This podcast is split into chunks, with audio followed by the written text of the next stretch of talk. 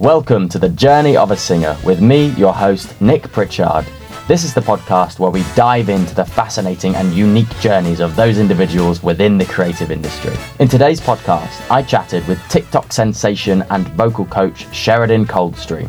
Sheridan is an industry leading singing teacher, vocal coach, and confidence coach. He was the winning vocal coach on BBC One's primetime Saturday night show, Can't Sing Singers and since May 2022, Sheridan has featured on BBC, ITV, LBC, 5 Live, and Heart Radio, and within a single year has amassed a following of 350,000 TikTok fans. He was recently featured on BBC Breakfast after superstar Billie Eilish sang with him on his TikTok channel. In the podcast, Sheridan sheds light on his career in and out of the limelight.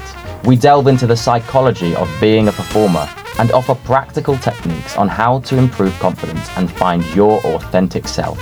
Sheridan reflects on some of the darker moments in his journey and what he has learned from a career spanning almost four decades in the entertainment industry. So sit back and enjoy the journey of a singer with today's guest, Sheridan Coldstream. Okay, and we're live. We, we are, we're live. How lovely.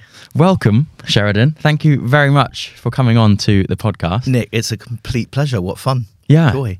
I know you've uh, you've you've travelled over, so I really appreciate you coming down, and it's wonderful to see you in person because I've seen loads of you on TikTok and social media and BBC and all these articles, and it's really nice to see you in the flesh. Well, likewise, it's nice to meet you too. It, it's strange, isn't it? Because when, things start to happen and take off, and we're in this weird industry where sometimes years and years can go by and not, not very much seems to happen, and then a little exposure in a, in a short space of time, and suddenly people are are almost starstruck.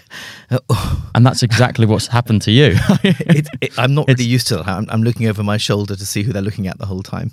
But uh, I'm not used to being stopped in the street or, or recognized on an aeroplane, all, all these weird things that have started to happen. Okay. Because I, am I'm, I'm just little me, really, um, being the way I always have been, uh, and suddenly getting all this attention. You don't really know why, it just kind of is. And um, I can't say I'm not enjoying it though. It's good fun. Well, congratulations. I think it's um, it's like I said, it's one of those things that can really change your trajectory as well in terms of what you're doing. All of a sudden, from one week to the next, your life has suddenly got a different trajectory. These opportunities that seem to be really coming into your direction at the moment. Yeah, you, you hope so. It, there's an awful lot of unknowns in this industry, and um, and it can be quite fickle, as I'm sure you know, and things can look like they're about to take off and explode, uh, and things don't always go to plan. Uh, I'm very much riding a wave at the moment, uh, and you have no idea where the wave's going to take you. So I think you just have to be kind of grateful for the the things that do work, and um, and stay optimistic. And expectations an important thing. I think I've learned to expect things to go well. That's good. Uh, and when you do that, things have a way of well, let's say, being more likely to work out than if you expect the opposite. But um, like so many of us, including your good self, I, have been in this industry as an actor and a singer for a good few years now. I'll, I'll be 59 in a month's time. So you know, maybe maybe maybe my time has finally come. That's fantastic. well, let's. Um, I mean, the podcast is called "The Journey of a Singer," uh-huh. and it's uh, we get different creatives on, not just singers, but it is predominantly focused towards people in the music industry. Yeah. And part of it is getting to understand where these people have come from, what their journey's been, because everyone in this industry has a very unique individual journey. It's not mm. necessarily uh, like the corporate world where it seems to be fairly structured. You know, you can get a promotion, climb your way up the ladder.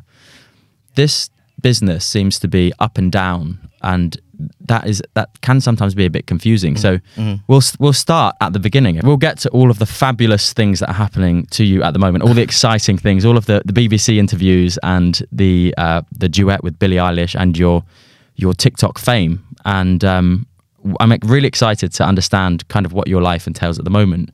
Um, but to give us an idea of what you've been through on your personal journey as a singer and an actor, where did you start? How old were you, and, and what got you into this business? I was about five when I thought I wanted to do this. I, I was playing the cat in Dick Whittington at school, and all I had to do was take a big bow at the end. That's all I can remember. My mum said to me, "Oh, I think you're going to be a, an actor, darling. You're going to be a performer." And I never really looked back. So I think from the age of five, it was fairly set in stone in my mind that I needed to be a performer. And looking back, as I have many times, I, I think what drew me to this industry, and I'm almost ashamed to admit this, was the kind of showbiz glitz and glamour and fun and performing thing. Um, and that's still what I love. I, I, I love the bars. I, I love showbiz and I love musical theatre. And uh, so I went through school doing okay uh, academically. I think it's a, this is a big topic because I, I think the education system has a lot to answer for. It tends to separate academic people uh, from the rest, and sometimes makes people feel if they're not academic, they're not intelligent. And I think intelligence and being academic are two very different things. Um, however, I, I, went through school thinking I was fairly dumb uh, and always feeling like that weird person and the outsider, always the one shivering at the edge of the football pitch and would rather be in the music school writing songs or uh, or just singing my heart out, you know. So uh, school, school was an odd time for me, and it seemed vaguely irrelevant, or even very irrelevant, because I knew that what I wanted to do was be on stage. So I sort of staggered my way through school with my few special friends. Uh, and at 16, I, I wanted to join the National Youth Theatre. Um, and and that happened again. Expectation, I think. I've expected that to work out. This was my my mapped out plan. Yeah. I had pre kind of almost predestined to happen.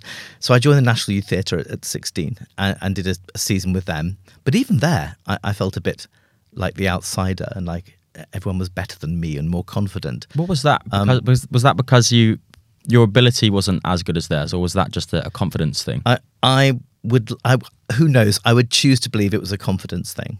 Uh, and I'm massive on helping people with confidence now as a huge part of, of what I do. And and people say to me, "Yeah, but you seem so com- so confident yourself." You say, and confidence is an is an odd one, isn't it? Because I think we can be confident on one level sometimes, mm uh, and still struggle inside. And I think we've all got a a bit of an internal voice in our head that screams at us sometimes, uh, maybe telling us we're not good enough, or perhaps comparing us always unfavorably with other people. Uh, and I was certainly battling that. Like, I think probably most people do to some extent. I just seem more able to talk about it. Um, so that was there. So National Youth Theatre, then A levels, which bored the hell out of me, frankly. And then I wanted to go to drama school. So I auditioned for the Guildford School of Acting when I was 17 to go when I was 18. And uh, and this is imposter syndrome. I, I, I didn't feel worthy. I didn't feel good enough, but I was offered a place on the spot at, at the audition, which was uh, even in those days fairly unusual. And it's one of the um, best best acting schools really out there, especially. I, I think it still is, and, and, for musical theatre in the mid '80s, which is what we're talking about, it, it was very much one of the places for musical theatre. Um, so I believed I was lucky and somehow got in just because the wind was blowing in the right direction. I didn't. I wasn't able to take the credit for the fact that I'd got in. I didn't feel yes, yes, of course I got in. That that was never me, never me, and it's it's still not me now. I, I just kind of wonder why things work sometimes. So I did three years there uh, doing musical theatre, uh, which was lovely. I, I, loved singing. I loved acting. I am the most appalling dancer in the world. Or you have recently said to me that you, you, might become a close second. I was going to say I might challenge you on that one. Oh well, let's fight it out, boy. no, at my audition for Guildford, they even said to me, "You're not quite the worst dancer we've ever seen," but I thought, "Oh well, thanks." And then they offered me a place. So I don't really understand that. So I spent three years at Guildford, sort of loving it and sort of still wondering who I was. Because at 18, I was very much a little boy still. And I was there with lots of people who were 19, 21, 25. So I was one of the youngest. And I think I hadn't really had a chance to live properly. So I don't think I got as much out of that as I could have done. However, I, I left Guildford aged 21 uh, so at that point, I'd already done National Youth Theatre and Guildford School of Acting, so it looked good on paper, but I'm not sure the person I was was reflecting mm. the experience that I, would had at that point. So I needed to live a bit at that point. So I then spent years still living at home. No, not years, months, maybe nearly a year, writing letters to every casting director and every every theatre in the country. In those days, it was proper letters and brown envelopes and real photographs that you had to pay for. Uh, and most of them didn't lead to anything, and, and a, a few did. And then uh, what happened nearly a year later is I, I got offered my first job as an actor, uh, playing Eustace Scrubb in a play called The Silver Chair, which is part of the Lion, Witch, and the Wardrobe C.S. Lewis series. Um, but it wasn't grand. This was a school's tour. Uh, and at the audition, uh, there was a girl in the waiting room waiting outside to go in. I chatted to her a bit, and she said, "Are you auditioning for the silver chair?" And I said, "Yeah." Uh, and then they called me in, and I went in and did all sorts of things, including yodeling, which I still do. So I, I yodeled and sang and played the guitar and, and did a, a monologue or two, and wasn't really sure how it went. And came out, and she said to me, "Gosh, you, gosh, you're good. How am I going to follow you?" I said, oh, "Don't, don't be ridiculous." Uh, anyway, good luck, I said, and I w- went out and got into the car. My mum was driving me, and uh, she said, "Who was that? Who was that pretty girl in the red leggings and the violin?" I said, "I've no idea," but uh, but she was going in after me for the audition. Anyway, long and short of it is we both got offered the job. And first day of rehearsal, it was like, oh, you, oh, hello, I'm glad you got it too. So we were playing opposite each other. Um, we've now been married 33 years. So I had a feeling that was the punchline. I thought, please tell me this ended well, up going somewhere. where is this going? Yeah. In fact, she's just this second taking the dog for a walk and parked outside with me. That's Um, amazing. so, so that that's how I met my wife, and uh, and that gave me a lot of validation and, and confidence in a way. We then worked t- together quite a lot uh, in, in musical theatre and theatre. We did a se- season of Rep in Lincolnshire, uh, playing opposite each other in plays like Dial M for Murder and stuff like that, which was really really fun. Then I had my break. Uh, I, I was at this point I was also working as a singer, but but always separately from acting. Um, my training was in musical theatre. Um, I was always too short to play Raoul in in Phantom of the Opera, or, or I didn't get into Les Mis and stuff like that. But I was doing songs from the shows, concerts on the Kent coastline in sort of seaside theatre type venues, you know, the, the kind of thing. Quite quite fun gigs. Um, but my acting career was sort of separate. So I got offered a farce uh, in the Princess Theatre Hunstanton, which was a, a proper theatre, and the play was called Hands Off My Crumpet. And it was very much kind of carry on type vibe, as you can probably get from the from the title. but I did that, uh, and in the audience was sitting a West End producer uh, called Vanessa Ford, and uh, she was recasting the West End production. Here's a theme here of a C.S. Lewis play called The Lion, the Witch, and the Wardrobe. And she said you'd be perfect for Peter, and uh, so that that led to that. So suddenly I'm in the West End playing And how, how old were you at that point? What was that? um, 20, 23? Yeah. about about 23 yeah so i did that uh, and that was uh, six months in the west end and then a national i think it's six months and then a national tour of all the big so, so no, no fame here but just just solid acting work for a bit So was it the case back then where you would have an agent, one agent who would do your TV, film, commercials, and theatre? Was that who you you went to? Yeah let's talk about talk about agents for a bit. Because when you leave drama school don't you think everyone pins their hopes? Well on my on my day it was all about having an equity card. Uh, that's that's different now. In the old days it was a closed shop. You couldn't work without an equity card and you couldn't have an equity card without working. Nowadays there are, you can sort of join equity it's not such an issue and you don't even have to be a member of equity to work these days but in my day that was an issue and having an agent was always like the trump card if you had an agent you were going to work and you'd leave drama school it's all about whether you had an agent or not I- must have been through more agents than i've had Yeah. hot dinners. I think no disrespect to the agents industry, but I think the actor sometimes expects too much from Yeah. that. Yeah. Uh, and maybe if you're an absolute mega star and you're signed with Curtis Brown and your name is David Tennant or Olivia Colman, that then perhaps an agent can feel the work that gets offered to you. But I've always found, and I still find to this day, that everything of value, or nearly everything of value that's come to me, has come direct to me because of the work I've put out. That's a really interesting thing to say. I think a lot of people might actually resonate with that. I know I certainly do. Um, and I've got an agent and I've worked with various different agencies, but it is a weird thing where the bigger roles and the, the big breaks or the bigger situations have seemed to come from within and, and not via an agent, which is, which is strange when you think about mm. it because it's their job to, to push you in the direction of the roles which are bigger and better in, in a lot of ways. Yeah, and uh, it'd be very easy to sit here and say that agents aren't- all they're cracked up to be, and I, I don't want to say that because I'm sure there are some very effective agents and some performers who have fantastic success as a result of what their agents done. And I have two agents now. I have a, a, a normal, a, a kind of commercial agent who get, gets me TV commercials and ad, advertising campaigns and that sort of thing, and some of that work wouldn't come to me Mm. without that relationship. So thank you, Layla, for that. Yeah. Um, and I also have relatively recently acquired a, what's called an influencer agent, which sounds ridiculous, doesn't it? You're an You influencer. I, I, I know because suddenly you find yourself. I was so scathing about the term influencer. I thought, oh, sorry. You know, why, why would you want to make being an influencer your job? Because in a sense, we we all would all would rather be a good influence on people and life and anything we come in come into touch with than not. But to make it your goal in life to be an influencer, to me, has a, a tone of arrogance about it.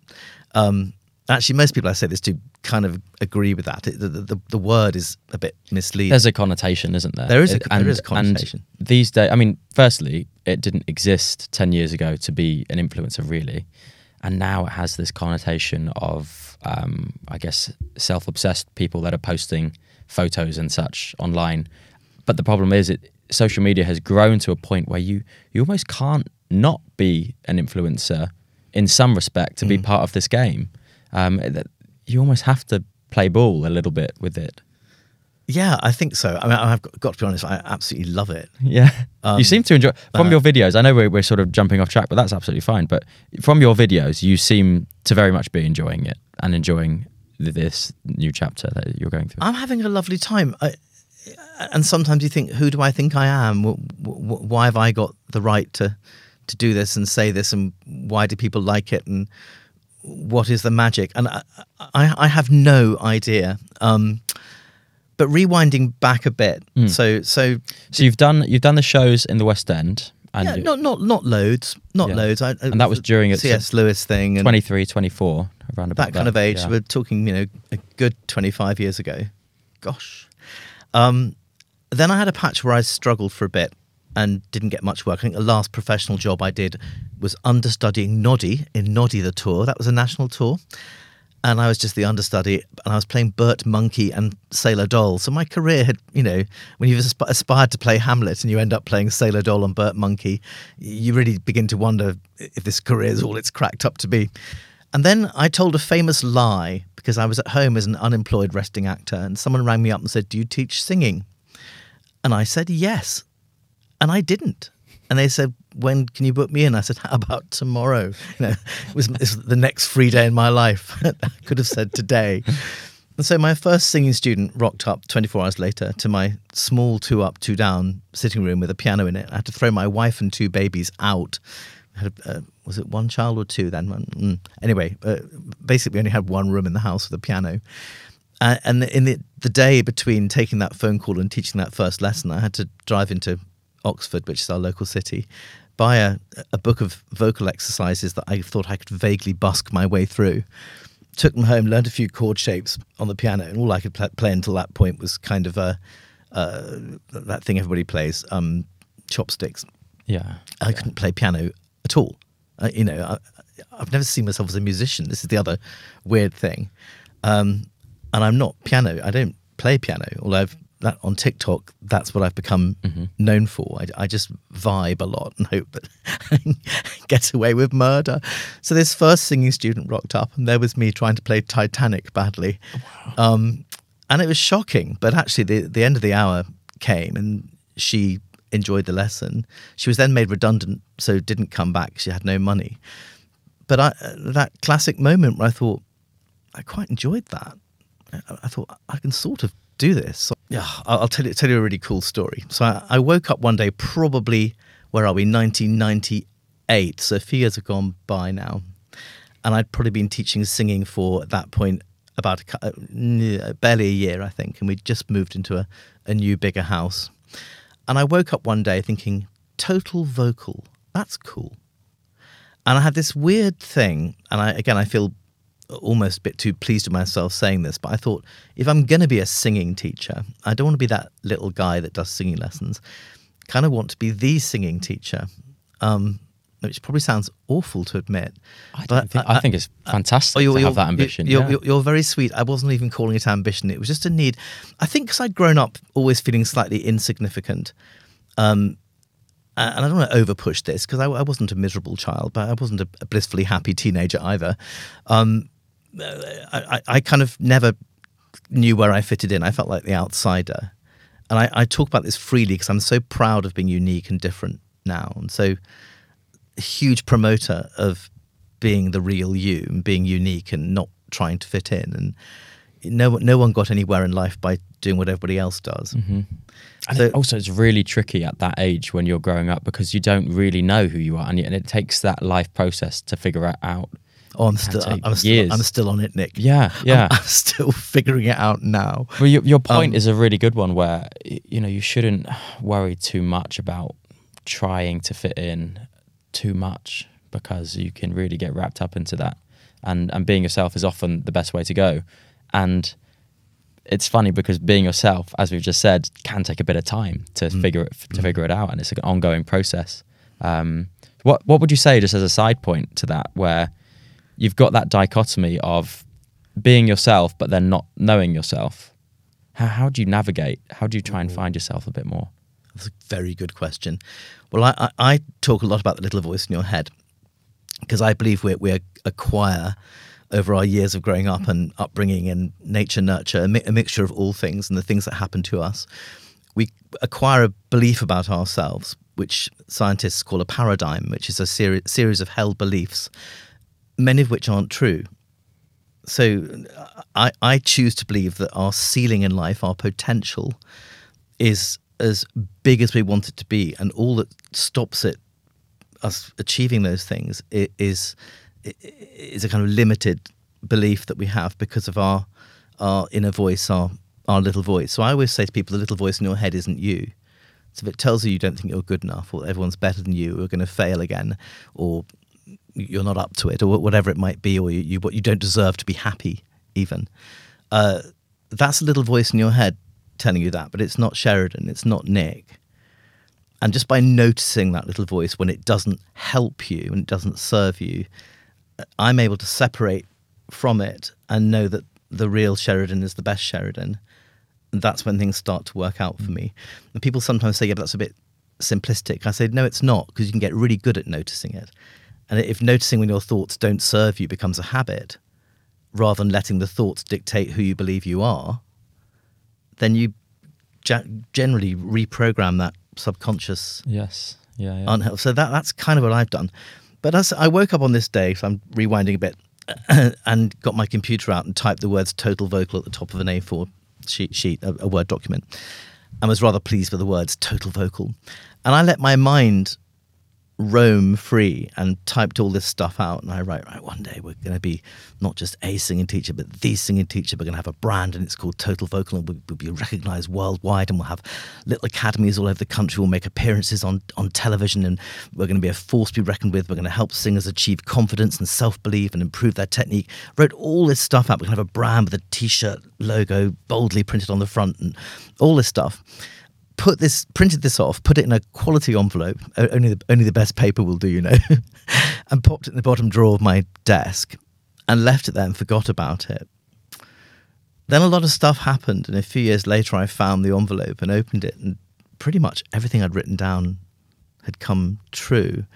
And some of these books written by success gurus say if you, if you want to achieve success write it down you know, because once you've written, committed something to paper, you can't do that without thinking about it first. And then seal it and put it in an important drawer somewhere. Important paper, an important desk, and important drawer. So you attach value to what the Americans might call a dream. Mm-hmm. And then if you want it badly enough, and I always say this industry is just hard enough to separate the people who think they want it from those who really do. Absolutely. I, I, Yeah. I, I live by that. Yeah. And I've seen this with so many performers and people I coach. If you want it, it's just hard enough. I'll say it again. It's just hard enough to separate those who really want it from those who just think they do. and and possibly also those that uh, probably haven't known any, anything else. You know, if you, if you've done something your whole life and it gets really tricky, but you don't really have a, an, an option B. You've literally taken my next sentence out, of, out of my head. I officially love you because I actually say to people, if you want to make it in this industry, don't have a plan B. Right? Yeah. And you got there first. Cars. How dare As- you? I'm, I'm so sorry. I'm, who's, who's the interviewee here? but do you know what I mean? Uh, yeah, If you yeah, ha- if, yeah. if you say I'll, I'm going to give it a really good crack at being an actor or a singer, if it doesn't work out, I'll I'll be an estate agent. Mm. Guess what you're going to end up being? Yeah. Because the problem is being an estate agent is always more convenient and always an easier option. And you will you will always in this industry end up at a some form of roadblock where you think, goodness me, how do I get past this? And if you've got someone knocking on your door saying, hey, I'll give you uh, a nice steady salary and uh, you can just come here and work for for us, then there's always going to be somewhere that Mm. has a salary just enough to buy your dream, and that's when you take it if you have the plan B. Gosh, you're so right. I, I, I always say to people, work out what defines who you are. Work, work out because people. This sounds really cheesy. People say, "What do you do for a living?" And I always want to answer. You can't quite say this because it sounds glib, but I always want to say, "I'm just me for a living. I'm, I'm Sheridan for a living," which I'm so blessed because that's literally true now. And people come and see me in my studio, or I'm on TikTok, or I'm here, and and I'm just being me and uh, complete with vulnerability because vulnerability is the best way to communicate because we're not being vulnerable we're wearing a mask. If we're not if we're wearing a mask we're being to some extent not authentic or not quite real. So by dropping a mask which includes being able to sit here and say i felt like an outsider or i felt like the weirdo at school you know all, all, all that stuff that enables you to connect better with other people. Um, do you know about Patsy Rodenburg, the theatre director, and her first circle, second circle, third circle? I I've heard. I don't know if it's the same story, but I've heard a similar story about the circles. Um, is it along the lines of that in a circle of people you basically become the average of? Is that, no, that's also a different philosophy. Okay. Oh, I, can we? Let, us have yours. You oh go- well, you- this is this is something that I will definitely attest to, and um, it's certainly something that I've kind of considered a lot going f- throughout my life. But Mm. the idea is that the five people that you hang around the most, you become or are the average of that um, product. So if you if you hang around with five um, people that love to go and eat Chinese restaurant every evening, and obviously you're friends, so you get invited along, as- you will become someone that eats Chinese food just by a byproduct, and it, and it can be down to anything. Um, it, pick it, any attribute, any kind of anything that's attached to a human being, and you say, well, if you're with five people that do that thing, then eventually you, you maybe will become it yourself. Um, so the idea is to surround yourself with positive people, people that are ambitious, people that whatever it is that you want. Uh, I mean, I, I'm quite ambitious, so I like to spend time with ambitious people that can bounce ideas off each other. If you're the sort of person that enjoys uh, reading and that sort of thing, then maybe spend time with people that are part of reading clubs. And um, so that's a way to navigate your life based on the people around you and and kind of having the choice of the people around you and and sometimes maybe if, if somebody's a, a really bad influence on you then you can take the choice to say actually i'm not going to hang around them as much anymore and if somebody's really inspiring to you then maybe you spend a little bit more time with Oh, them you're, you're so right. Think we become a byproduct of that yeah. yeah, we become who we associate with. Uh, I- I think is such a, a huge a huge factor, and also social science. I think I think the posh word is anthropology, but social science will do will do for me. Tells us that we're we're drawn to people who are quite like ourselves. That's also true. Yeah. So you're you're more likely to be hired if the person interviewing you is of a similar um, physique and look to you as well. Which is, I mean, you could say that it's you, it's a judgment thing, but it, a lot of it is actually an, like a biological innate thing, a, a survival thing that we we haven't quite consciously thought of as much anymore. It's not it's not a, a conscious thing. It, it can be a subconscious thing that they're hiring you for that reason. I think it's probably largely subconscious. Yeah. And I- think it's because it feels safe. Because another interest, interesting fact that I, I picked up along the way somewhere is, is that we're all dr- drawn to what's familiar to us Mm-hmm. more than what's good for us, which can be really scary. Which is, to use a rather nasty example, victims of domestic abuse have a way of repeating history. So, um, a, a woman who's come out of a violent relationship will quite often form another Statistically violent, true. Yeah. violent Yeah. relationship, which It is, is. so scary. Yeah. And that, that means they feel weirdly safer and more familiar with that danger Mm-hmm. than they would having a, a wholesome, Mm-hmm. strong relationship because that's alien to them. hmm And in a similar fashion, people people get addicted to stress, and and it's like, where is the logic in that?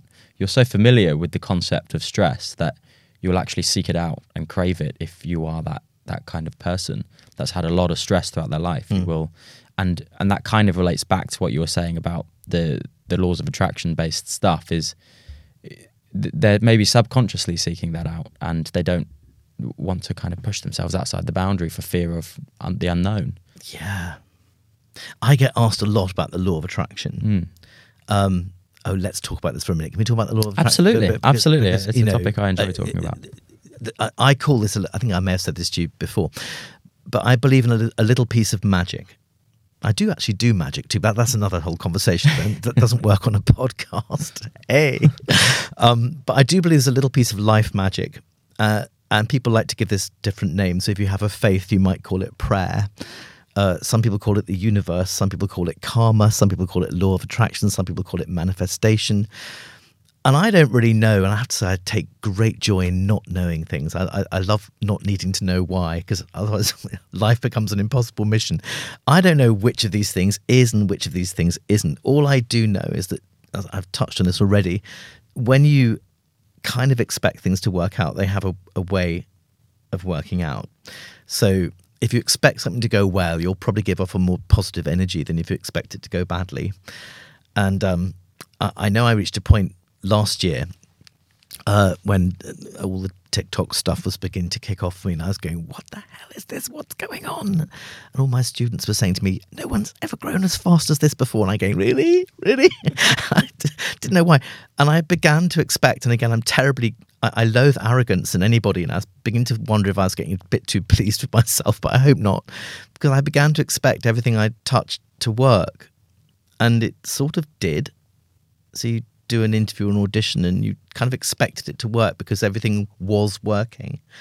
So you shape an expectation by having experienced mini success and the the more success you begin to experience, which can come from nowhere, can't it? You can be, Yeah. be what feels like a, a struggling actor or a struggling performer trying to pay your bills, especially at the moment. Um, and then something works out and you go, oh, okay, may, uh, maybe this can work then. And then the next thing comes a bit more easily because your your whole attitude and expectation.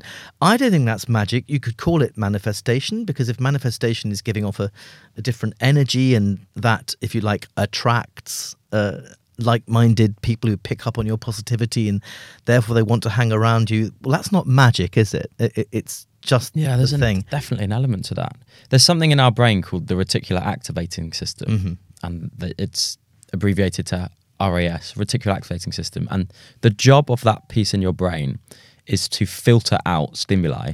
So they think that there's, I don't know the exact number, but there's lots of stimuli, thousands and thousands and thousands of stimuli mm. occurring right now. You can't focus on all of them at once. For example, you're not currently focusing on how the chair, or you might be, how the chair is feeling on your back, or you're probably most focusing on my voice and what you're hearing. But in the corner of your eye, you've got this light, you've got this thing going on. There's probably a low humming frequency that you, you can hear if you tune into. Mm-hmm. So your reticular activating system is designed to focus on the things that are most attuned to survival.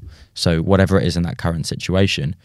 And if you subconsciously rehearse things and you try and ingrain things into your subconscious or you learn things to, to a very high skilled level, then your reticular activating system gets very good at fine tuning all of the nonsense and focusing exactly on what's going on.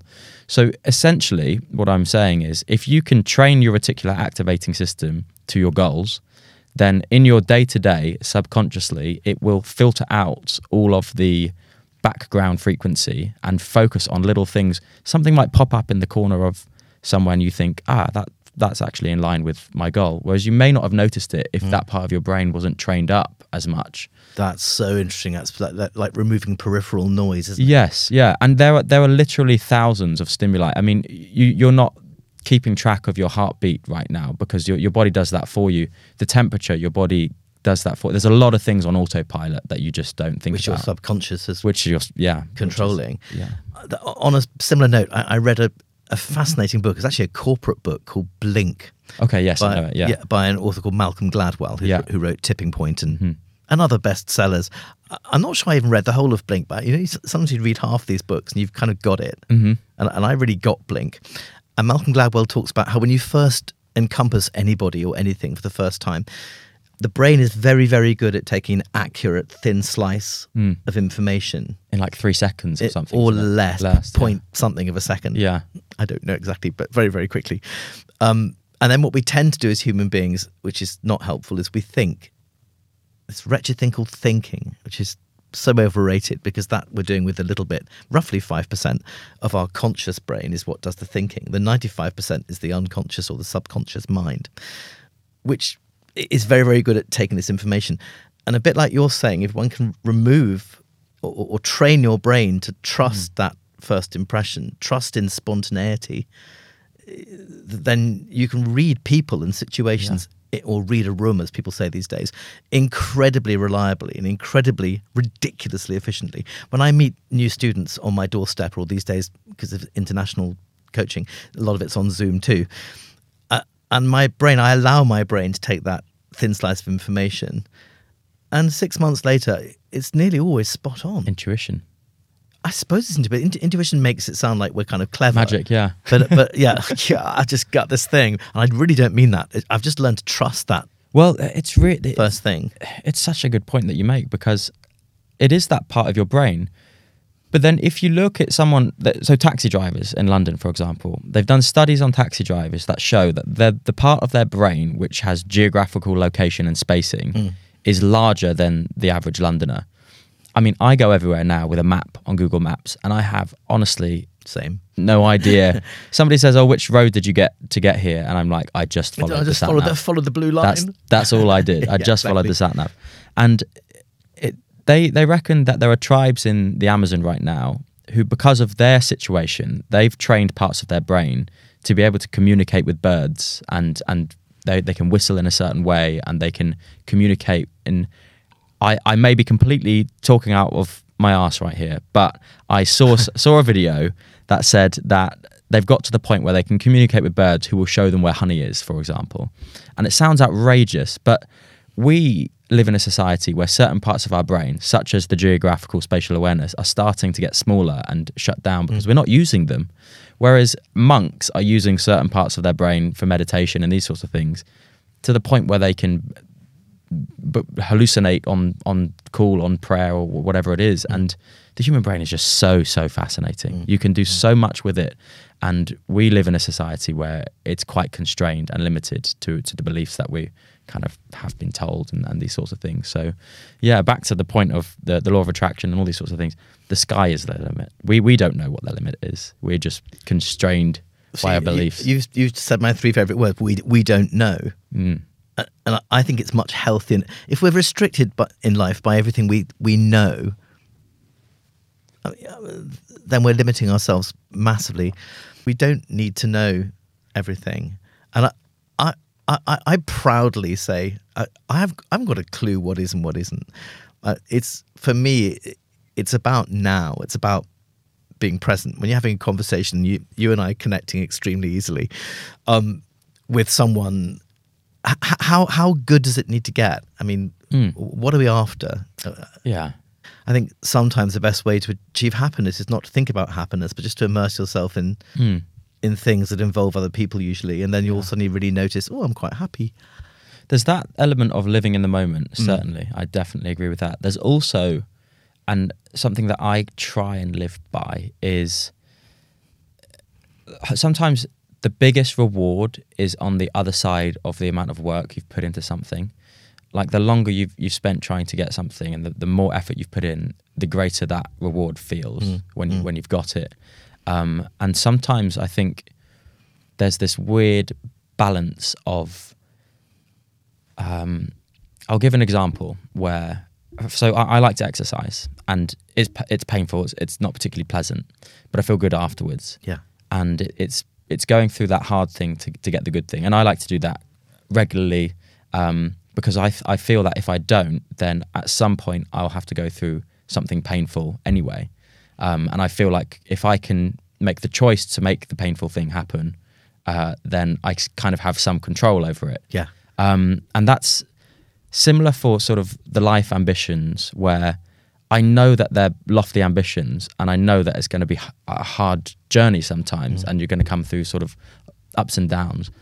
But the feeling of those successful points are only good feelings because of the the work you've gone through. If it came so easily, if you had the cheat code for life, like on the old Nintendo, where now you can get this cheat code online and you can you can go and complete the game in a day, whereas before it would take people three weeks to complete and that's where the satisfaction came. Yeah, If you can complete it in a day, then you you, you generally don't find it satisfying at all. So there has to be a game-like element to to what we do, and that is this karma type thing where there's a balance of of highs and lows, and everybody has them. Even even the people that seem to be top of their field and every aspect of their life ticked, there is the, there is a karmic balance there where they, they've either had to have gone through something. I saw this quote that this guy said, um, uh, "Sometimes you shouldn't want what other people have because you don't know what they've done to get there." Absolutely. It, it, it, or if you if you find yourself envying some friend who's recently become a multimillionaire, and I, I do have people in mind to whom that's happened, and I, I'm not yet that, and um and you think you think for a minute, oh, oh, I could do with nine million, oh, um, then you have to ask yourself, yeah, but would I want their story? yeah. And actually, I don't. I don't, I don't want to swap lives. Back to what you were saying, so it was fascinating. Um, oh, you said something I wanted to pick up on. I had to edit this bit. That's right. If, if you remember, I'll say Uh, one small thing, okay. and then if you remember whilst I'm saying that, yeah, yeah, okay. But um, the other thing is, people that come into large sums of money very quickly often lose it quite quickly as well. The people that have earned it through their own means, for example, setting up a business that has that revenue and that income, they will tend to keep it in the long run because they've figured out the way to set that up. But lottery winners are a really good example. A lot of lottery winners will lose their earnings very quickly. Um, so sometimes the the big breaks aren't always always the best ones. It's uh, that No, slow you're so, build. you're so true. I've just remembered what I wanted to say to you before. good, good. I, I knew that would happen. The sub- subconscious mind will release if you if you don't try too hard. Yeah. Thoughts just come to you. This is a little bit like what you were saying. Sometimes the people who seem on the surface to be the most successful, the most sorted, the most compassionate, the warmest, the loveliest, the funniest human beings are the ones who've also suffered the most. Mhm. And there's a lovely quote. I can't remember the whole quote, but the last line is "Beautiful people don't just happen," Mhm. which is so true. So if, if you look back, um, I don't want to. We haven't talked about your your darkest moments, uh, and I've I've never had. I, I've already talked about you know feeling vulnerable and like the outsider, but I, I've never been suicidal or or you know deeply deeply depressed. But but I've certainly been very uncertain about who I am for large chunks of my life. I'm so grateful for that because that's where my understanding of people comes from. Mhm. Because if you haven't been through that, then you've got nothing to empathize with. Something else that I, again, you touched on earlier was the, the, the being present in the moment and spon- spontaneous, which is probably the one thing I try and teach performers over and above anything else is to get out of their heads. Mm. It's not to think, but just to kind of be, which has become almost a kind of cliche now. And the bit of our brain that worries, that questions ourselves, that does anxiety, that overanalyzes, i- is loosely speaking the left hand side of our brain. Again, again, Malcolm Gladwell writes about this. And the right hand brain is, again, loosely speaking, where we're at our most spontaneous, creative, uh, meaningful conversation. Um, and that's the bit we need to be when we're performing. We need to be in that space, not overthinking, because we're over, if we're overthinking as a performer, then we're going to look self-conscious or awkward or feel nervous or be over analyzing as a singer every, every note our pitch how much vibrato we did on that note or all those kind of things. Uh, and yet to get people from the, the unhelpful overthinking part of their brain to that spontaneous one is, is an interesting thing because those two bits of the brain cannot work simultaneously you you cannot be present and spontaneous and like really giving it a bit of that as a performer at the same time as worrying about whether your pitch is on or not. Mm. It's not possible. So one of my favorite things is to teach people who perhaps are inclined to overthink, overanalyze, and be very self-critical, is to make them engage in something that's visual. So I, I'm, I might say, I'm going to break the rules now and, and I look at the lens. I'm play, playing to the lens at the moment, or playing to a light, or, or playing to the corner of a room. By doing that, I'm thinking in an image. I'm thinking in a, in a visual thing. Is that the left hand side uh, or your right hand side? This is the right hand side of my brain. It's all, all probably reversed if people are watching this on camera. but whichever you're right for me, that's my right, and it's probably the left to anybody watching. I'm not sure how that works. Um, but if you think in, in a visual So, as in over there or down there or getting onto a high note, which I'm sure you know about, really coming, landing on a high note rather than reaching up for it. Anything that creates a visual image will engage us in the present hmm.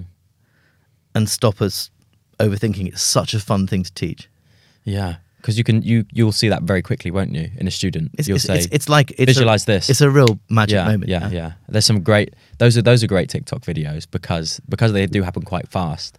You can see someone. I've seen a couple of examples where the teacher is like, "Okay, now just relax your jaw and whatever," and all of a sudden the the note comes out brilliantly, and, and you look at that and you think, "Wow, what was how, what's the magic in that?" And it's what you've just described there, the different sides and hemispheres of the brain, which in getting out the head. yeah, yeah. which I've actually never thought of that properly before. Um, I think because Well, I think probably what you do, you do it instinctively. yeah, uh, yeah, I, I, suspect, yeah. I suspect you don't overthink as a performer Yeah. because you you look the, the bit I've seen of you. Yeah. uh, you look completely comfortable and you're loving it. You're you're really you're I think that's the one thing with the singing. The advantage that I will give myself my brain credit for is it's never really.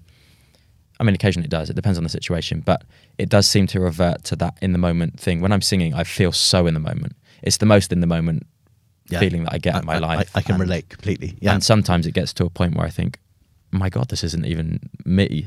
There are times where, where I've, I've been on stage and I kind of just have like a, a bit of an out of body type experience where I think, that I'm not, I'm not doing this. There's some something else is going on here because I don't know what the heck is going on. um, those are great moments. That's wonderful. yeah, That's no, I, I, I can sort of relate. I can imagine that. So I think some of the stuff we sing is quite similar. So Yeah, big, yeah. big band, jazz type absolutely. stuff like that. And, and and something can happen which almost annoys me in performance that you can't quite do in rehearsal Mm. because that thing of ad- adrenaline, of course, kicks that in. that's a real thing for recording and also um, like you said rehearsal um, yeah I've, achieving a certain spontaneity in a recording studio. yeah trying to emulate that magic that happens live can be can be difficult um, Don't you find it fascinating in a studio situation? You, you, you're always trying to marry musical perfection yeah with spontaneity. yeah it's a And if you do too much, you know, dropping in and cutting in and Yeah. patchworking different takes together to make the perfect take, you can end up with something that's a bit soulless sometimes, even though you can. It's it's technically perfect Mm-hmm. Yeah. and wonderful, but sometimes imperfection is better. yeah yeah yeah yeah absolutely lo- And- I and love that's that. something that's kind of gone away recently because of the technology um, with the auto tune and that kind of thing. But if you listen back to like even the Sinatra stuff, a lot of the imperfections there is what you, you grow to love. That's what you like about Yeah, he it. goes flat a lot. Yeah, but you love it. You're like, yeah, this is that's what I hear. Are you a Buble man or a Sinatra man? I do you know what's funny is I think I was born in a generation where possibly for the first time my generation would have listened to Buble first and not Sinatra, which is what happened to me. So I actually came across the jazz standards via Buble hmm. and I loved them and saw them as the original things because that's what I'd heard first. And then I later got really into Sinatra and loved his stuff, especially the live stuff, especially that hmm. because hmm. his um, nuances in every performance were so satisfying and I found it really really entertaining. Because I was also singing his songs as well live. I would I would just find it so inspiring how he could bring that magic to the audience by these nuances and by being flat and by being and people still absolutely lo- in his later years people absolutely loved that about him yeah I, I, think, I mean, I, I'm older than you are. I won't, don't mind admitting. I know, I know it's, everyone's shocked to hear that, but um, so I, I'm even I, even I was young for Frank Sinatra, but he definitely came before Buble. in- You know, 58, so everything happened back then, and um, and I didn't get it initially. I was the same. Sorry. I didn't mean to I'm not- interrupt, I, thought, I, yeah. thought, I thought this is. This isn't as good as everyone says it is, and they go, "Oh, Sinatra." Going, yeah, but and then Buble came along, and and Buble was it for me. Probably still is, really. I, I, I think he's just annoyingly brilliant. he's really Buble, good he, he's Yeah. annoying, and he can dance. yeah well that's it I went- Excuse me. Hello. Why is that even allowed? but but he's super charismatic. Comes Yeah. across super warm and friendly, uh, which one feels is probably genuine. yeah Um, sings like an angel. You know, gorgeous bass register, gorgeous high notes. Always looks sickeningly cool. it's it's fantastic product. Um, the thing with Buble is his voice is so good. You can listen to that sometimes and think, oh, they would have put a bit of auto tune on there, and but they, genuinely, his voice is that good. Have His you, voice. have you seen him live? I, I I've, so, I mean, I've watched a lot of his live stuff, Yeah. and also just by going through the jazz circuit, which is kind of m- my main thing, Mm. is is doing those jazz shows. Lovely. By going through that circuit, I've realised you you can't make it to a certain level unless your voice is really good raw, because you'll end up in many places where the sound engineer is not good. Something's off with the the mic. Um, it sounds like you're singing out of a bucket, and you have to you have to still make it sound really good. And I know I've read Bublé's biography and, and these kind of things. I know he would have been in loads of similar situations where your voice has to be good enough to make the performance really good and rely not on auto tune at all. If you're a pop singer or a singer songwriter, a lot of your work is is through studio, and I've seen these guys turn up to gigs with a laptop and like plug in through all these inputs. And hmm. I mean, in the jazz world, you turn up and you just hope you've got a good sound engineer that's going to do you a good job, and sometimes you don't, and you've got still got to have a good talented voice to actually get it through and across to the, the audience. So I do believe that Buble has a really good sounding voice anyway, because I don't think he would have got to where he is without it. No, I, th- I think we could all learn from that a lot more, and we shouldn't Yeah. be relying on auto tune. It's less human. Um, yeah, I, might- I might record people in my home studio as, as part of being a, a voice coach, and I, I don't I don't use auto tune at all. Mm. I'm a voice coach. It's my job to make sure they sing in tune. So I, I think I think Buble got that right. Um, gosh, that is interesting. I saw him live once at the uh, what used to be called the NEC in Birmingham. I think it's Oh, called yeah, something yeah. different now, uh, and he certainly doesn't disappoint. yeah. I bet he puts on a show. he- he's, yeah. he's just very charismatic and very comfortable. I, I hope that's the real man. And you never quite know, Mm. but he certainly comes across as as the real deal. Yeah. I- I'd love to go back to something you just said. Yeah. Um, about what was the quote you gave about real people? beautiful people don't just Yeah. happen.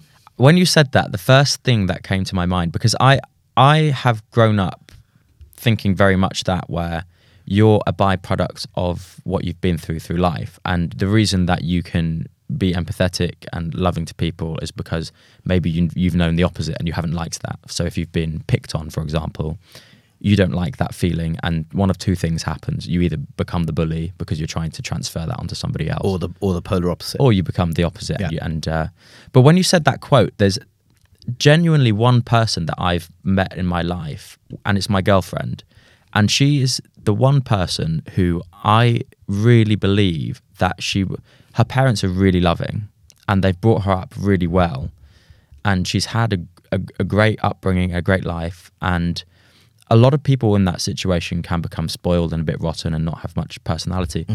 It, it's remarkable how well she's come out, and, and I know her very well because I've lived with her for three years. Um, but she is one of the most loving, caring people, and I've never met anyone like her. And I'm sure most people say the same about their other, other half. yeah, and, mine mine's sitting outside. and and I I wonder if that's a love thing where you kind of switch off to things, but but I don't think she was a product. I mean, she everyone's been through things, as I said earlier, but but she's more particularly been through a very loving upbringing, and I think that that love has transferred through her life. Um, so it's it's the one person that I can think of that kind of um, That's a really good point, actually, because I, I think the beautiful people don't just happen quote. It is really talking about how people, those who've suffered an awful lot, Mm. have become very compassionate and loving as a result of that.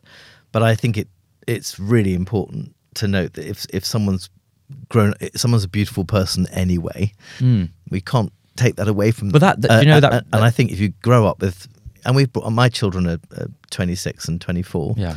um, and biased though I am, they're, they're both gorgeous, beautiful, loving, caring, generous, big hearted, fun, bright people. Um, well, they haven't been to hell and back either, but we have given them lots of love and Yeah. nurtured them. And as a parent, maybe that's the most important thing you can do is make your children feel loved and that they somehow matter. it, it, that makes me wonder if that's how we're kind of meant to be ultimately. You know, if if there was an Adam and Eve situation, Garden of Garden of Eden, uh, Eden, and it was brought up these two kids that were brought up just pure lovingly, Mm. and that was just passed on. And there's part of me when I look at my girlfriend and I think maybe that's just how we as humans are meant to be, and we're not meant to be blowing each other up and, and doing all these other things that are, are annoying to each other. Um, yeah, it's, it's it's a real fascinating one. Um, No, she sounds she sounds brilliant. she's great. Yeah, she's really she's really good. Yeah. performer. She's not. No, no, she's not a performer. probably probably a good thing. yeah, yeah. I think it's a good mix. She can sing. We did a little duet um, for a Christmas song and recorded that a while back. Oh, back. wow. Um, so she can sing. She she was part of the plays and that sort of thing growing up, but just doesn't do it professionally. She sounds great. Yeah, she's wonderful. But you're you're saying just now that you know it's better than blowing people up. We live in a world that we could argue is full of a lot of bad stuff. There's a, a lot of rubbish going on, and nothing's great. The planet's not great, and there's war in Ukraine, and there's just so many bad things going on in life. And sometimes you can sort of almost feel guilty that you're not making it your mm. personal mission to to I don't know change everything in some way. And I, occasionally I think, gosh, what what you do as a singer or as a, as a coach can feel quite superficial in a way and a bit. Is this a bit shallow? Is this all a bit meaningless? And then, then as as for TikTok, you think, oh, here I go again. You know, dopamine rush, getting all these likes, all these followers, and yeah, isn't it exciting? And then you have to ask yourself back to what I said earlier about being yourself for a living and w- what's your thing that you can give. Yeah. You know, I'd be rubbish at politics. I don't know how to manage the economy. Uh, I- I wouldn't be very good in warfare either.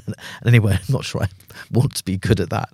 Um, but my, my thing is, and I think you're the same to a huge extent, it, it, it's about people Hmm. um, and trying to, sounds really cheesy, but spread, spread some positive in a, a world that we could Yeah. frame as a very difficult and imperfect place. Yeah, that is a conversation that I've had with myself a fair bit because there is sometimes that. Bit of guilt. Yeah, well, especially if you haven't had a gig in five days and you're sitting there and you're thinking, "Uh, h- h- what's my, am I adding to humanity by not having, I, I understand when I'm in the moment and I've just done a show, Mm. people, I, I can see on the faces, I can feel the audience and I, I just know that I, that that evening has become better. And that has really added to humanity in a positive way, in a really positive way. People go home feeling great, they'll enjoy their evening, that kind of thing. Um, but yeah, there are definitely times when I, I'm, I do wonder, I'm thinking, what else could I be doing to add to. You're, cle you're bringing joy. So That's- so- yeah, so some yeah. of us need to. And that's part of the Uh, uh, conclusion is. Uh, no, definitely, and I, I think we can almost feel guilty about it sometimes. And there are uh, luckily other people who are brilliant at the things that I'm rubbish at. But my my area is Yeah. is my area. I had a very sweet thing happen last night. I, um, I, a lot of people duet with me on TikTok, Mm-hmm. but that that's where my TikToks gone mental. Frankly, is I put piano accompaniments up and people. Thousands and thousands of people duet with them and then repost them. The vast majority don't, but that still leaves thousands that do. That's actually where I discovered you. By Um, the way. Yeah. is it? Yes. Yeah. And I, and I did a thing the other day. I said, right, just improvise with me and make something up. And I played a kind of classic swing G, E minor, A minor, D7 chord progression in a kind of vampy, kind of broad way. And just said, guys, I day to improvise because that's, again, right hand brain. It's the most spontaneous thing you can do is scat. Let's not even go. But you know, it, it's the most because you cannot overthink it. You can't do Yeah, it. You've got to let random, go. You've got, you've got to Yeah. trust it. And the, you can even make up words without thinking about them first. If you trust the brain just to let go and Mm-hmm. and they fall out of you, and you go, "Did I do that?" Was it this your your out of body experience thing? So I thought let let's test this on the on the TikToking world, and um and I watched some of them back, and some of them were amazing, and some of them were pretty good, and some of them we talk about. they were they were all lovely, and it's so full of heart, and such a fabulous community thing. I thought this is great, and one person who's obviously decided I'm some kind of celebrity and put me on a pedestal was so blown away by the fact I'd commented on her improv with me that she did one of those reply TikTok videos where you reply on video, but you can see your comment in the corner in, Yeah. in text. So in tears. "Oh, I just can't believe you can't believe you duetted with me. I can't. It's just it's just made my day, and I'm so touched and so moved. She'll probably hear this at some point. Um, and she was so touched, but she wasn't as touched as I was at the the fact she'd done that. So I so I then reposted her Yeah. her video and did some subtitles saying, "I'm you've actually moved me to tears with your response." Um, and then then I got another video, and, and, and on it goes, and and you it gives me pure joy that you think this little superficial thing that I sometimes feel it is, they're putting pretty videos on TikTok and making people sing, "Yay! Isn't this fun?" It is touching people's lives, which is extraordinary. And she said, You provide a safe space for us TikTokers because I talk about mental health and Hmm. confidence as much as I do accompaniments. The accompaniments, the piano duets, the bits which have mostly gone viral. So that, that's where the attention's come from. But it has also given me a platform, therefore, to talk about the voice and head, confidence, feelings of insecurity, vulnerability, being spontaneous, tapping into the best part of the brain, all the stuff we've just been talking about. Um, and it's just so, so, it means the world to me.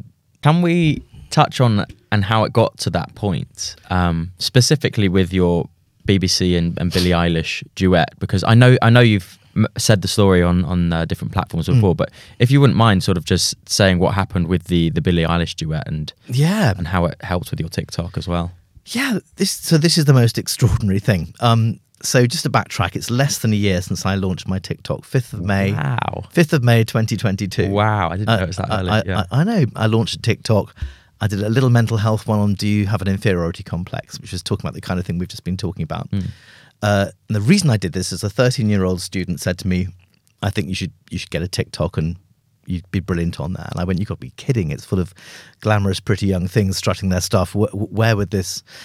Uh, oh, I'm going to go off on another tan- tangent. So I, I was just thinking, you know, I, I'm white, male, middle class, have all my limbs, and speak posh.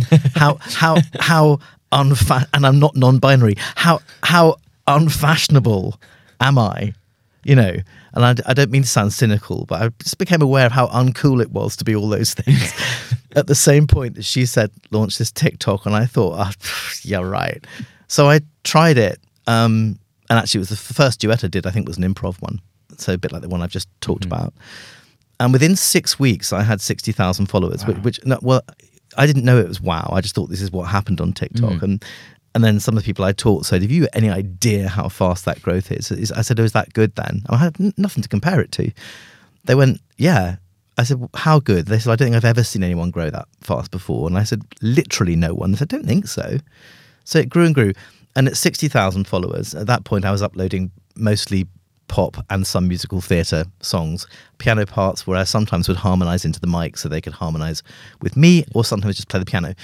And I was teaching a lot of people Billie Eilish songs at the time. And one that I'd taken to was the song Listen Before I Go, which is a suicide note, basically, not, not a happy tune. So I, I, I loved playing that.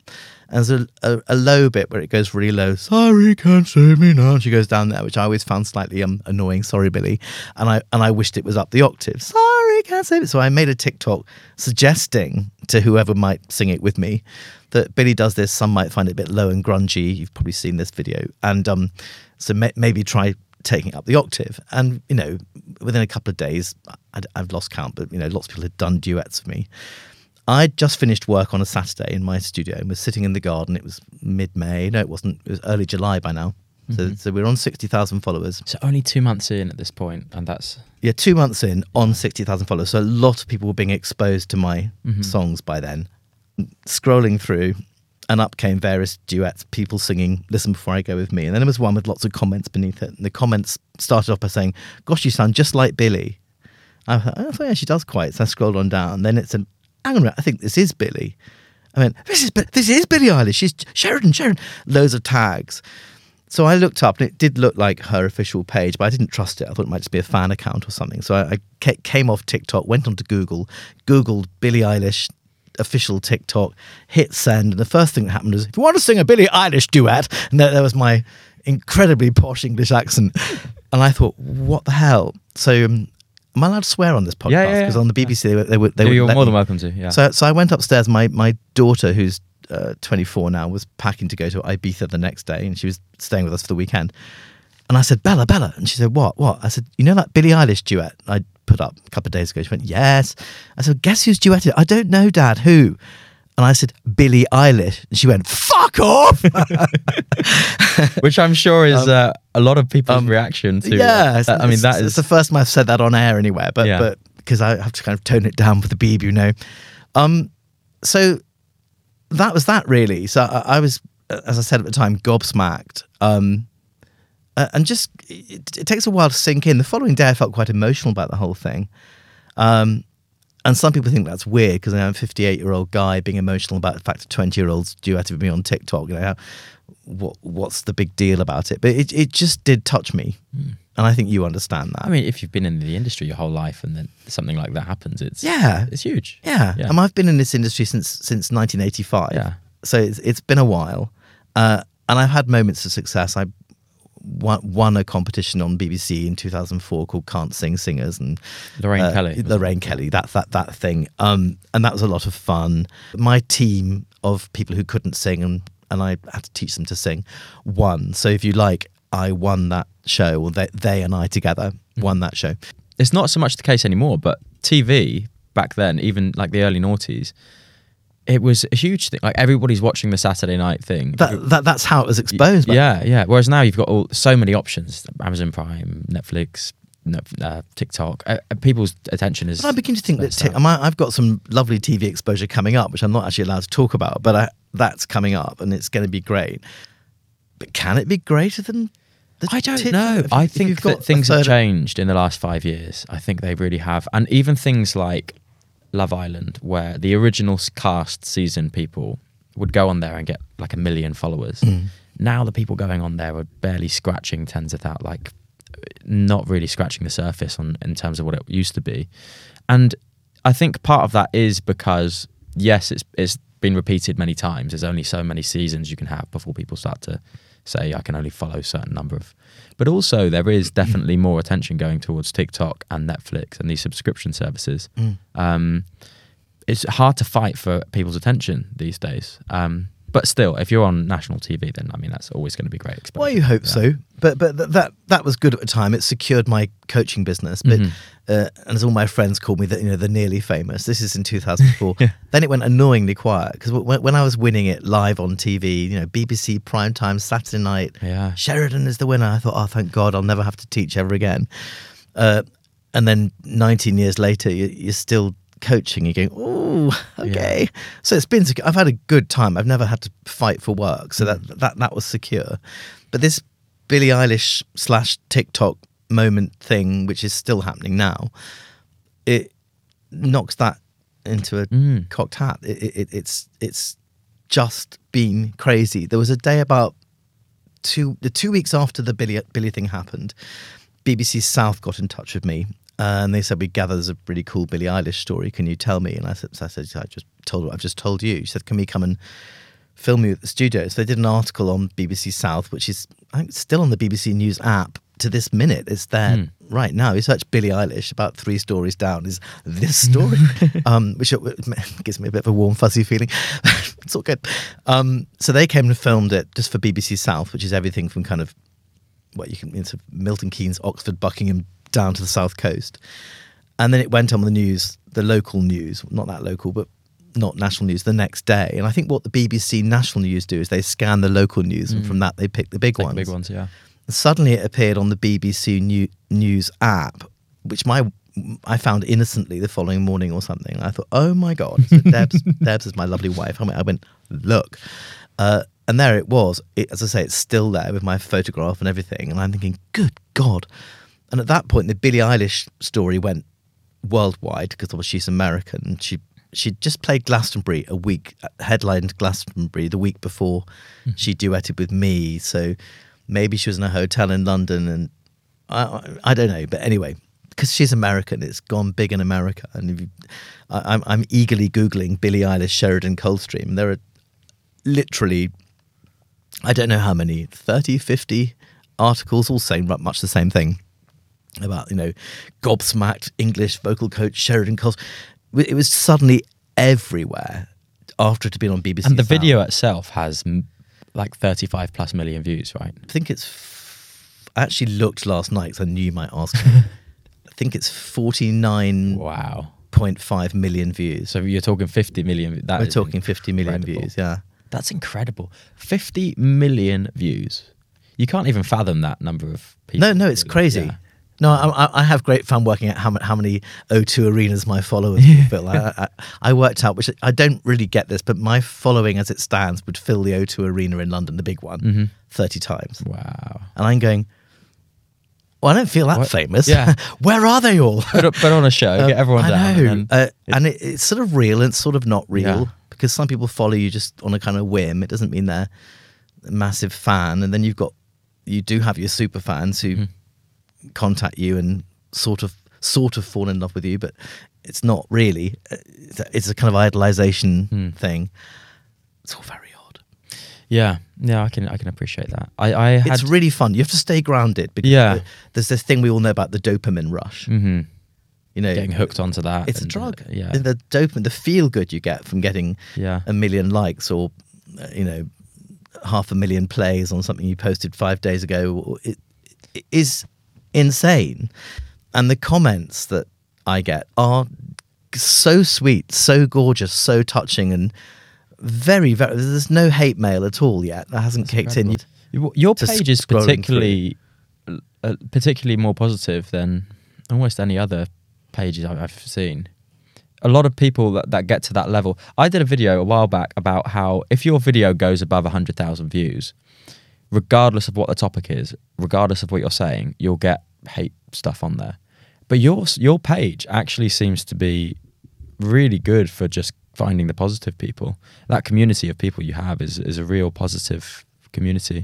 I know what I was going to say, which is uh, about our industry and Mm. about the recording art, arts industry, and indeed TikTok, is that constant battle between commercialism and integrity. hmm And I think most musicians, when you talk to them, would rather feel that music was about music and the love of music. And if you're a songwriter, it's writing songs that mean something to you. Uh, and it can't be about making a load of money because as soon as you do that, you, you're, you're making commercialism more important than Hmm. than integrity. And surely we would all want to feel we were being real and genuine with our music and that kind of balancey thing. Don't know. What do you do? You have a view on that? Yeah, I th- so I think actually one of the reasons why I started the podcast is because I, I believe that a podcast is a really good way to get authenticity across and to get your personality across without having any. I mean, right now we're not putting on a show. We're not. perf- We're not performing. We're, we're being ourselves. We're having a chat. Yeah. And I think it's really important for people to see that side of things because when you do put on a show, they know more that you're putting on a show. And if you want to make it more commercialized, then at least there are things out there that show your your true self. Um, because as a singer, you're also an actor. As a musical theatre singer, you're also an actor. And anyone in the arts at some point has to has to be an actor of sorts. Mm. And uh, it can be really hard when TikTok is only a 20 second video or minute video to get across your authenticity. And it, especially if you're trying to pull in views. And I've been so guilty of it by trying to kind of like jump to the point straight away and get something that I'm hoping people will just latch onto and watch. Mm. Um, so yeah, there is that balance, and sometimes I do feel guilty for being not.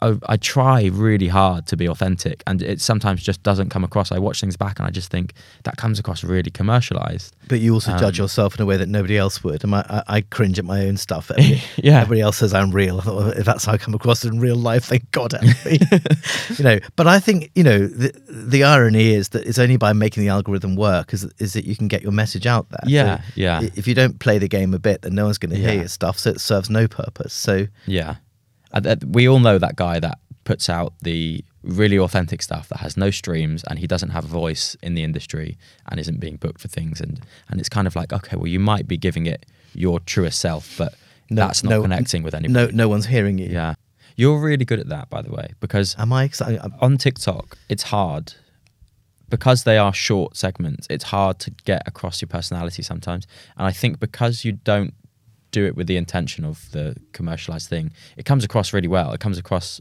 really authentic. Also, they haven't got any choice. if they want to sing that song, they've got to put up Yeah, with you yeah. talking first. but that that also that talking part gives you that personality and gives you that connection with people. If you just went straight into the singing, they wouldn't know what you were like as a as a speaker, as as someone to chat to. So it can uh, it can work. the opposite of that is, and I get this a lot at um, at gigs where it's more backgroundy, um, where it's not really appropriate to sort of say, oh, and the next song is about this, or put a cheesy line in there. So I'll generally just go say thank you and on to the next song. I find that there's an element of there's an air of mystery, and people really by the end of the set are, are, are kind of like, what is he? You know, what, is he American? Is he? Do, let's go have a chat with him. There's that builds up this air of, of mystery, not intentionally because I just don't think it would be appropriate to chat to people. Cheese, cheese and wine gigs. Yeah, Yeah, yeah, Those, those that you know exactly what I'm on about. those backgroundy gigs, um, and there are some people that do that online, and that's their thing, where it's all mysterious. But th- there's a lot more people now that are doing the authentic thing and are building that personal connection with their audience, and and you do that really nicely, really That's well. ve- yeah. Very kind of you to say so. Well, when you said at the beginning of this podcast that you get to be you for a living, it, that's what it's all about: is building a personal brand. And when you have that brand, you can take that different places, franchises, and and people come to your singing lessons also because of your personal brand and, and who you are, and and because they've seen your videos and this sort of thing. Um, it's so powerful. It's a really it's powerful tool. to Very, have. very. I mean, it's, it's lovely that, and it's odd. Um, as an actor, when you've spent years trying to find auditions, ch- check they're right for you, apply for them, pray you get offered an audition, turn up, and there's a room full of people who look just like you, also auditioning. And then you probably don't get them, and once in a blue moon you do. That that that's kind of my sum up summing up of an acting career. uh, to what's happening at the moment, which is uh, car brands email you uh, because they want to do a camp. This is the thing I'm still waiting to hear if it's definitely happening, but I think it is. Little car brand called Fiat. I think I'm allowed to say that. Got in touch, um, and they don't just want a vocal coach to come and teach the winners of their competition in a Fiat and be filmed and a radio interview and all over loads of stuff and quite a lot of money as well. They don't just want. They want specifically you, or in this instance, me. And you really are. You're looking over your shoulder to see who they're talking about. You go, what? Who, who, who is this Sheridan guy? um, and I, I put that straight onto my influencer agent, who's called LJ, and she's brilliant. And she said, no, they, they want you.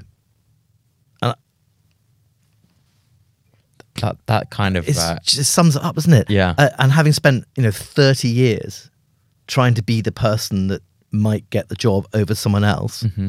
to having someone say, no, we want Sheridan Coldstream to come and sit in this car and teach our winners. It's a very exciting time. it- it's really nice to actually seeing it happen to somebody and i'm really pleased for you and i just hope that it continues and the success goes up and up from here Well, thank you so, Yeah. so much.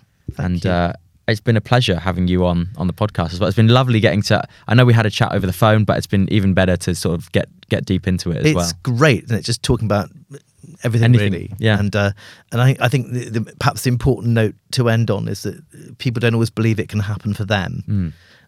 Well, I suspect you've been that person. I, I I've been that person, but we're just normal people.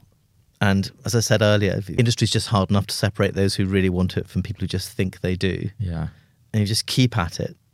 You know, I'm not 25 anymore.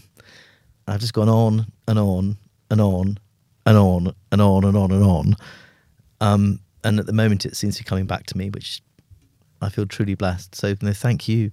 Congratulations. No, I'm really, really, really pleased to hear more of your story. Just lastly, Yeah. before you go, I'm sure everyone already knows, but where, where can we find you? Well, th- there will be some stuff which I alluded to earlier coming out, I think, in the autumn on on TV, but I'm I'm sworn to secrecy and signed all sorts of signed various disclaimers, so I can't talk about that yet. So you probably will see me whether, you want to or not. So there we are. There's that. Um, my TikTok handle is Sheridan underscore Coldstream or just Sheridan. Um, I do have a YouTube channel too, but uh, that hasn't gained the same traction. Um, watch this space. Yeah. Wonderful. Well, thank you very All right. much. Thank, you. Thank you. Thank you. Been a pleasure.